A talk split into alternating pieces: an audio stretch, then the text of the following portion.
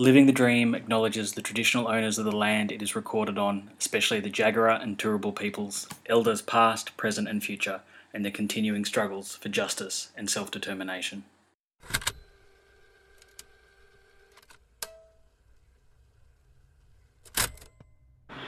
G'day, you're listening to Living the Dream, the podcast of the Hoo Ha Group. I'm sitting here at the Pineapple Hotel with Camilla? and, And Eliza. who are from Sovereignty Solidarity, which is a pretty interesting and pretty exciting um, new development that's going on in Brisbane. I'm really interested today to do an interview to find out what this group's all about, what's the thinking behind them, but also I think it's super important because I think nationally there's a new conversation going on how to understand the role and history of white supremacy in Australia and also the resistance against it. And I think these are some of the people in Brisbane really working on these questions in really interesting ways. So, would you be able to tell us what Sovereignty Solidarity is all about?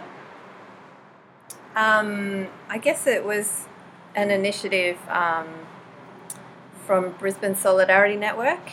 Um, at, at some point, that group decided that we would have working groups that were working on different things, and um, I was interested in looking at uh, issues of race, I guess, and white supremacy and um, that kind of stuff. So this was one of the um, one of the topics in that broader topic, Mm-hmm. but it's kind of become its own thing, I suppose. Um, yeah, I wanted to do that after going to the G20 march and rally, uh, at which we heard from the war speakers, the warriors of the Aboriginal resistance, and I think hearing those speakers, particularly lined up against the other speakers, Mm-hmm. um, I really heard the the personal aspect of their struggle in a way that I didn't with the other speakers. You know, it was it's a struggle that is really um, really deep and really personal and um, I guess for me at that point, I still don't really know how to explain it, but um, yeah, at that point, I came to believe that the colonization of this country lies at the base of everything else that's going on in this in this country.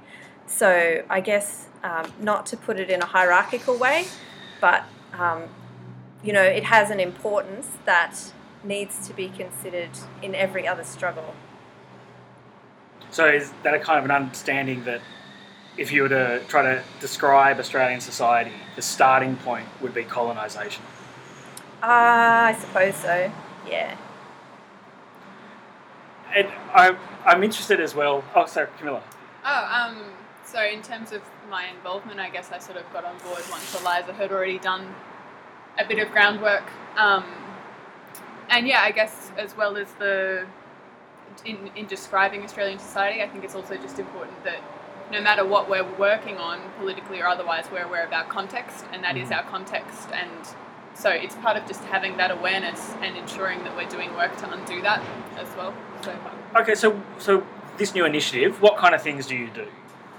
Um, so we have had a presence at embassy meetings, um, so that we sort of know what's going on and communicate that to a, a wider group, uh, and support whatever sort of initiatives coming out of that. So out of that, we've we've had volunteers going to the food program that the embassy runs. Um, we've done banner making and stuff like Mhm. that, or printing. You know, sort of giving tangible support when it's needed. So this is uh essentially a, a group of non sorry. No, go ahead. So it's a group of non-indigenous non-indigenous people Yeah. yeah. attempting to work out a productive and useful way of relating to Indigenous struggle. Is that an effective Yeah. description of it? Yeah, I think so.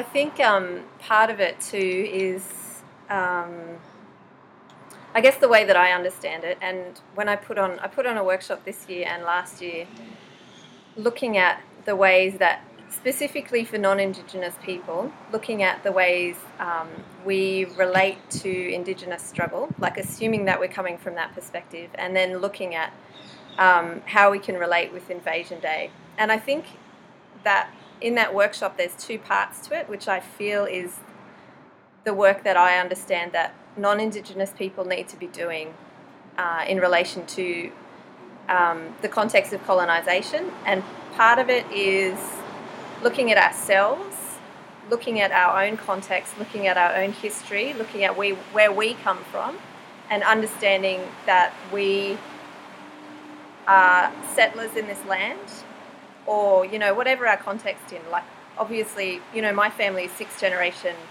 from England, more or less, but whatever our context is, whether you come as a refugee or as a migrant or as a settler, whatever that is, understanding that and giving importance to that rather than just pretending that um, you know we belong here. So I think part of it is understanding our own context, and then the other part is really um, understanding how we relate to Indigenous struggle. Like, what is our role in Indigenous struggle? And I think that is, um, you know, that is that is a tough one, and it's um, really important. And I think it's something we need to take very seriously. So, yeah. Yeah. Um, just I was sort of thinking this morning about the work that we've been doing and some of the challenges with that. Um, and there is sort of a lot of a lot of undoing that needs to be done when you sort of go along to things and I certainly had impulses at times to go, oh, this isn't being done the way that I would do it. Maybe I, you know, I wish it was being done the way I do it, like whether it was the way the food program was being run or things like that. And learning to step back and just allow things to be directed by the community it should be directed by has been a really important learning. Mm-hmm. And you can't really understand how challenging that can be. It's very easy to assume that you won't, that you'll step in and you'll just be easily be able to follow whatever's going on. But it can be extremely challenging, especially when you see things that aren't working super efficiently all the time. But you know, you can't walk into something that's been established for years and then try to enforce your own will upon it. We don't understand where the development that's gone into those programs, the energy that's gone into them, and, and the way they want to be directed. Yeah, yeah. I think I think um, a lot of it is understanding what not to do. Like that's a big part of it, and yeah, um, understanding what not to do. So that is part of it, and then I think people sort of sometimes go, okay, I understand what not to do, and so I will do nothing. But I think that's not adequate either. I think we really have a role to play, but I think we need to understand what our role is. So part of it, as Camilla said, is um, understanding leadership. Um, so yes, we don't. We having a position of leadership in Aboriginal struggles is not appropriate. And but at the same time, I think leadership is necessary in other areas, like in terms of um, bringing these issues to our own communities, in terms of confronting, you know, confronting white society. I think that's where we need to show leadership, and we need to do actions that are um, bold and risky and scary and confronting. So, yeah, I don't. I think I feel like sometimes like people are, you know, this is too. This is too difficult. I don't know how to interact with this, and so I won't do anything. But I guess, um, yeah, part of what we're trying to do is find our role and take that seriously. There's a there's a lot there and a lot of really interesting stuff. So, I, I, would you be able to tell me a little bit more about the thinking behind the idea of like this kind of idea of having a confrontational relationship to white society. What's that all about? Where does that understanding come from? Oh, well, I don't know. I mean, it's probably just my understanding. I'm not sure it's something we've sat down and talked about, but um, yeah, I mean, for example, around Invasion Day, the 26th of January, um, I think that I think that there's points in time at which dominant society, as it's you know, understood, needs a bit of a slap in the face. And I think Invasion Day is one of those times, and so I feel like it's my role to slap them in the face as much as possible. Um, yeah, I guess I, I, had a conversation with um, someone at the embassy last year, uh, a non Indigenous guy, and we were going to do a, a, bit of a stunt where we went down to South Bank where there were lots of Australia Day revellers, and we were going to hand out cupcakes we called them genocide cupcakes because they were red in the middle and they had white on the outside, uh, with a little Australian flag on top and some, you know, drizzled red um, syrup. And I was sort of trying to understand how I would communicate the ideas that we had when we were handing these out to people. Um, and part of it was, you know, with what by eating this cupcake, they were complicit in this celebration So was sort of making them complicit or showing them their complicity by not opposing um, what Australia Day means. And so I wrote this, you know, huge essay trying to explain, uh, you know, why Australia Day was wrong and please come with us to the embassy and blah, blah, blah, blah, blah.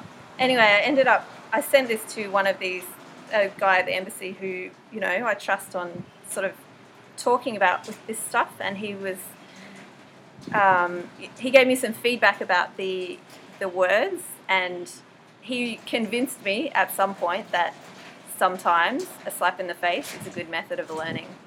You know, there's only so much gently, gently that needs to happen, and um, we need to we need to understand what that day means and what is going on in this country. And I don't think slap in the face is a bad thing all the time.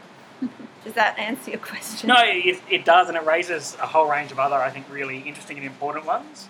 Because I guess I like the thing I was thinking before I came here was is it when we're talking about non-indigenous society in Australia, is it still correct to describe it as being white and what that means? You know, uh, and also, do we have an understanding of like a potential political project where the majority of non-indigenous people will become part of some kind of radical transformation in on this continent, or are they kind of too fundamentally wedded to the product processes of colonisation to ever leave those? Because I, no, I'm not really involved directly in these debates, but I think I kind of see those as the contours that are happening in those debates around me.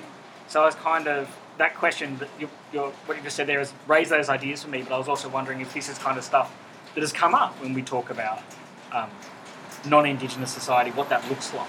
Yeah, I don't think, I don't No, think, no. um, I definitely don't want to think of Australia as a white society because it's not. But in terms of my context, I'm white, and those are the people that I need to communicate with. Um, not that I see any similarity between me and them, other than you know the fact that my skin is white and I have you know this history and this relationship with dominant society. In terms of like non-indigenous people and their role in this, yeah, I think it's the same thing with leadership. You know, it's not our place to say what our role is. You know, that will come out in the wash, but it's not. Yeah, it's not our place to say what that is. Sorry. No, that's okay. Um, yeah, I don't know. In terms of, so are you sort of saying like, do you think there'll ever be a mainstream backing in this struggle? Yeah, and- and also, how do you, since you were working on this, how do you conceive the rest of non-Indigenous Australian society out there when Mm. you work on your projects?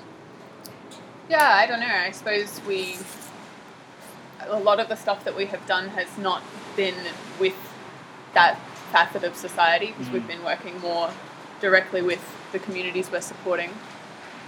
We have sort of talked about doing education programs, like there was talk of doing a learning circle, it may still happen, and trying to get more people at least learning the history, which I think is a, a very good starting point. Um, but yeah, I don't. It's, it's Yeah. not something I've thought about too much, to be honest. Yeah, that's, that's really. So at the moment, would I be correct to say that you find it more kind of useful as a practical orientation to engage in direct solidarity work with Indigenous uh, struggles that are happening? Yeah, and also, I mean, that's not to say that we don't have to do a lot of learning Mm. ourselves. So, you know, we're, we're giving direct support wherever we can, but through that process and through what we're engaging with, that's also undoing a lot of stuff in our own minds. It's not like we've sorted everything out ourselves. So Oh. that's a process of education in itself.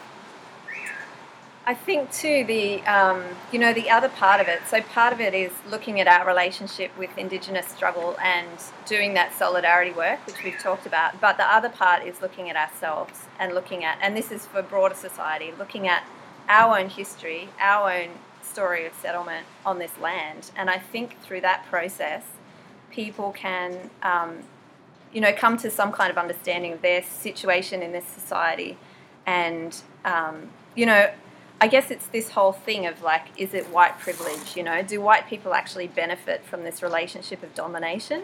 And I think we do to an extent, but I also think we don't. So I guess, um, you know, I think there's potential there for people to come to an understanding of their own situation and the way in which colonisation has damaged the coloniser as well as the colonised. You know, not to an equal extent, but um, yeah, I don't think this this country has an easy conscience.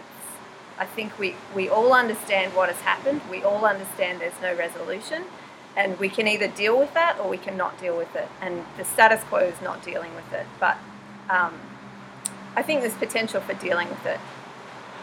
You, you mentioned the concept of privilege. Does that play a role in your thinking and discussions? Is that one of the conceptual tools you use? I don't know. Because I, I guess there's like a generation maybe younger than me that use a whole range of language that I don't use. Mm. I'm older than you. Oh, actually. yeah. well, but okay, uh, but in terms of like, conce- so the concepts I see are like privilege, ally, Mm. decolonization. Are these like real, in terms of your concrete sitting down and talking with each other, thinking about the world? Do you use these concepts, or would I be kind of putting you in a box that is not appropriate? I don't know. I don't know if we have so clearly defined the concepts that we use. I think I think we or I understand that um, you know there's a certain privilege that Mm. means that in this society I can go into a shop and not look like a shoplifter.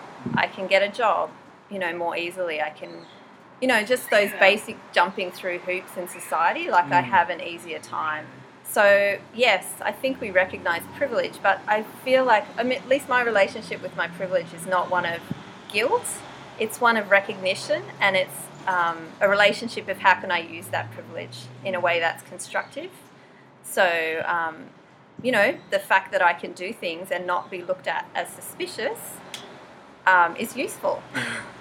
So I, I, I'm really kind of conscious that maybe my even way my way of even approaching this is maybe wrong. Like I'm like I'm looking for key concepts because that's a certain theoretical mode of understanding something.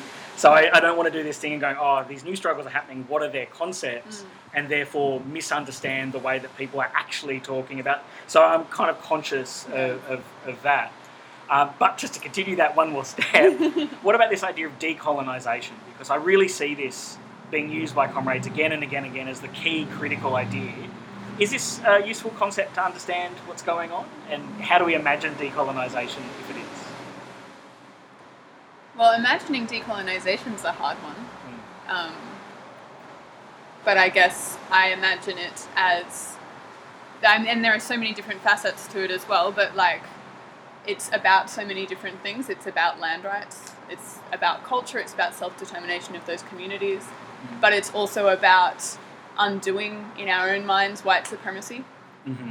and um, learning new ways to live. But I think you know you can't you can't actually picture what the world would be post decolonization. Um, but I think it's something that would open up a lot of spaces and new possibilities for everybody uh, to move forward in better, and more productive ways. Yeah, I don't think it's a term we've used very much either. Um, there's a good quote I read somewhere, probably Facebook. It said something like, um, decolonize our land, not your mind. And I thought that was a really good way of putting it. Um, because, yeah, there's decolonization. I think there's decolonization for Aboriginal people and there's decolonization for non Aboriginal people. And um, there's crossover, but there's also difference. So, yeah, I think decolonization is the same, sort of the similar stuff we've talked about. It's decolonizing yourself, which means not not claiming your place on this land. Um, and then there's decolonizing your relationship with Aboriginal people. So, you know, just that stuff we've been talking about in terms of taking leadership and, you know, trying to direct struggle and, you know, being the white savior and all that sort of stuff that you come up against. And then you're like, hang on, that's not, you know, that's not the way to go about it. So, yeah, I think that's good to keep at the front of our minds, though. It, it is, in a sense, a personal thing, but primarily, I don't know if primarily it is a personal thing, but yeah, decolonize our land, not your mind. It's a good good starting point. So unfortunately, we're running out of out of time because um, from some faffing around on my part this morning. Uh, if people are listening to this and are interested, are you the kind of project that people who you don't already know can get involved with, or and if so, um, how would people get in contact with you, or would you suggest a different kind of route for someone who's listening to this and going, actually, this is raising some things I'm really interested in? Yeah, well, that's an interesting question because we've never really talked about navigating new people wanting to get involved in things if if they're completely distant. And most of the people involved are people that we've known Mm. and have invited or have sort of heard through a friend. But yeah, I don't know. We do we need uh, help with getting to meetings and things like that. We you know that's a bit of a struggle, but I don't know. I guess a good starting point is to go to the embassy meetings. I I would say, and listen. yeah, what do you think, Eliza? Yeah, no, totally open to people coming and being active. Um, we have a Facebook new Facebook page called Sovereignty Solidarity, which people can check out. I'll add the link to the bottom of this as well. Yeah, great. And um, yeah, aside from that, if you're in a different city, I guess yeah, the starting point for us was going in and listening to to Aboriginal people um, through the embassy and um, debriefing, I guess, when that happened, and sort of critically looking at our role in that. And you know, we've been really lucky in Brisbane because we have these meetings that are every Wednesday that are open to you know Indigenous and non-Indigenous people to go and learn, and we have lots of lots of avenues that are open to us in Brisbane. So I guess it depends on uh, the context of the places people are, but that's a that's a good start. But yeah, let's do it. That, that sounds fantastic. Look, I, I get the impression there's going to be a kind of um, new cycle of Indigenous struggle unfolding over this coming year. There seems to be a whole amount of organisation and new ideas or old ideas and and um, articulation struggle that's going on. And I and I'd be really great to um, maybe catch up with you in a couple of months and see how this project has been uh, been unfolding. And um, I, I, would really appreciate if that's something that's possible. If there's anything I haven't asked that you've been, you feel that we need to talk about, or No, good. well, thank you very much. I think that was great. Thank you. No worries. You've been listening to Living the Dream, the podcast of the Hoo Ha Group.